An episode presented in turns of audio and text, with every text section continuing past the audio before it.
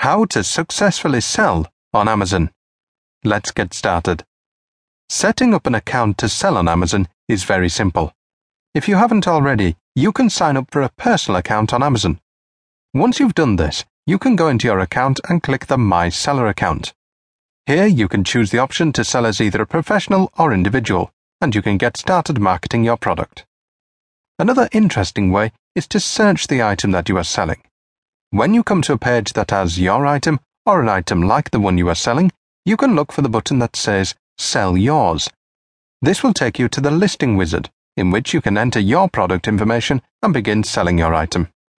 You will need to determine things such as prices, shipping rates, and the description.